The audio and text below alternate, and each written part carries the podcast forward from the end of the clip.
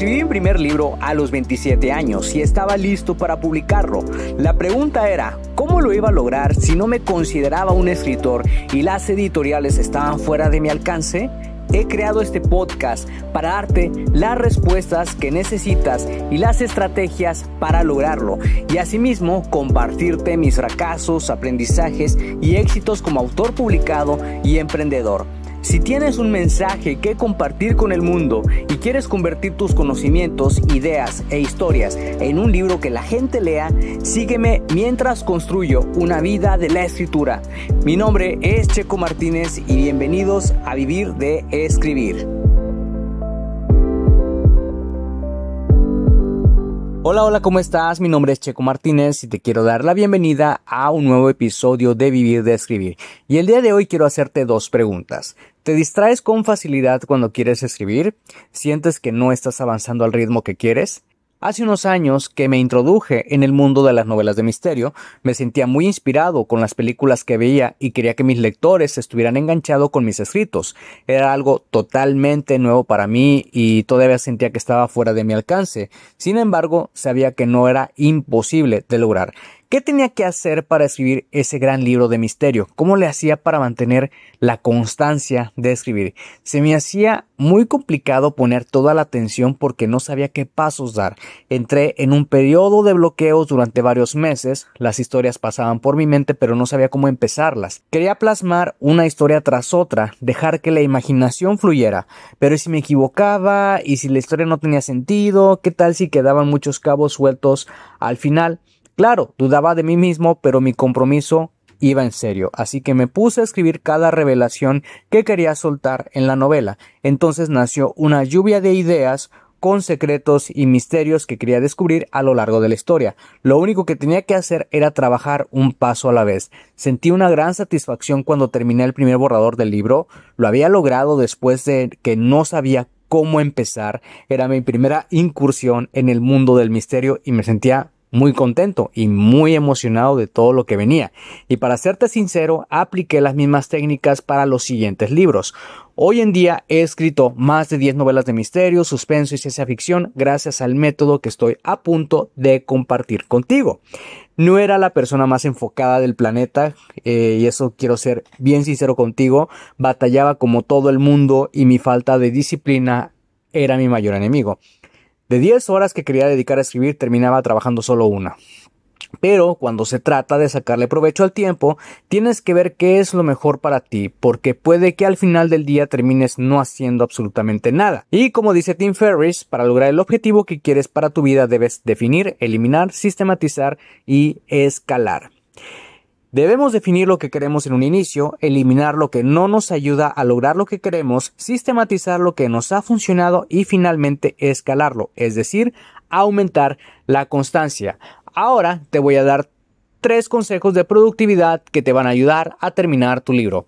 El primero es que necesitas aplicar el enfoque de una sola cosa a la vez. Poner nuestra atención en realizar una sola cosa a la vez nos ayuda a lograr grandes resultados. Normalmente caemos en el mito del multitasking, es decir, hacer varias cosas a la vez cuando no hemos desarrollado el hábito de hacerlo. Incluso cuando estás escribiendo el libro, realmente la concentración es un subproducto de poner nuestra mente quieta cuando estamos trabajando. Los siguientes pasos te van a ayudar a lograrlo en el momento que quieras sentarte a escribir. Paso A, define cuántas palabras vas a escribir en el día, pueden ser de 300 hasta 1000. Paso B, eliminar toda distracción. Guarda tu smartphone, desconecta tu computadora del internet o cierra tu navegador. Puedes salir de tu casa o ir a una cafetería o escribir o pedir a tus familiares o compañeros de casa que no te interrumpan durante el tiempo que necesitas escribir. Estudios científicos han comprobado que si ponemos nuestro enfoque en una sola tarea a la vez, lograremos el resultado esperado y será mucho mejor de lo que imaginamos. Paso C, sistematiza o calendariza tus días de escritura. Si vas a hacerlo tres veces por semana, define cuántas palabras tendrá tu libro en total y divídelo en ocho semanas. Por ejemplo, si tu libro es de 15.000 palabras, eso significa que al día tendrás que escribir 625.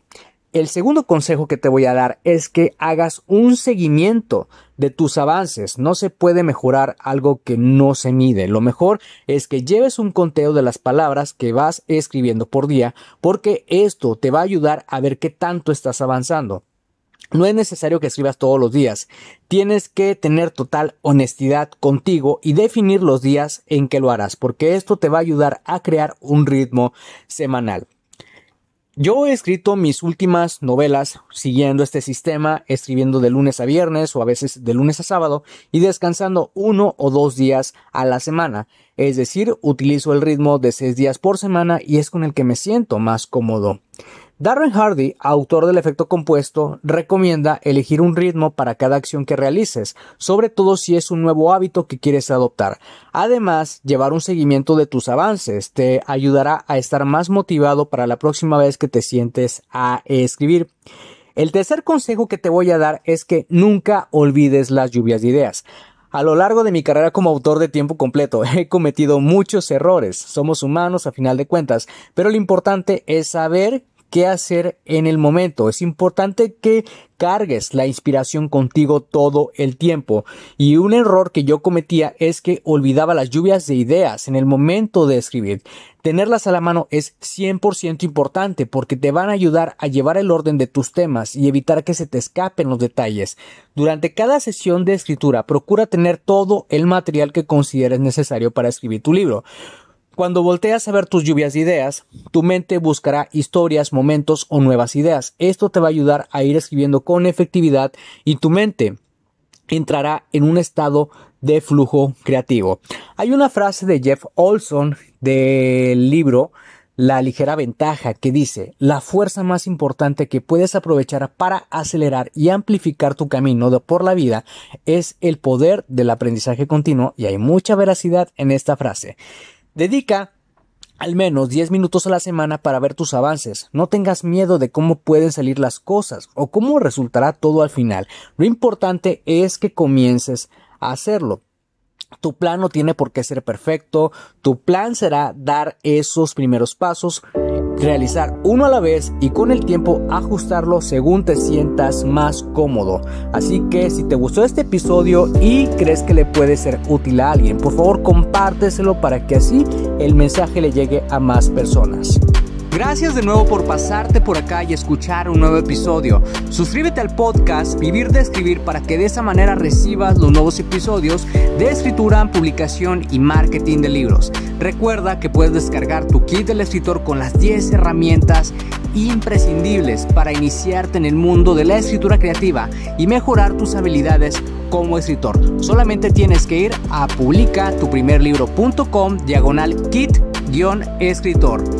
Soy Checo Martínez, esto fue Vivir de Escribir y te veo en el próximo episodio.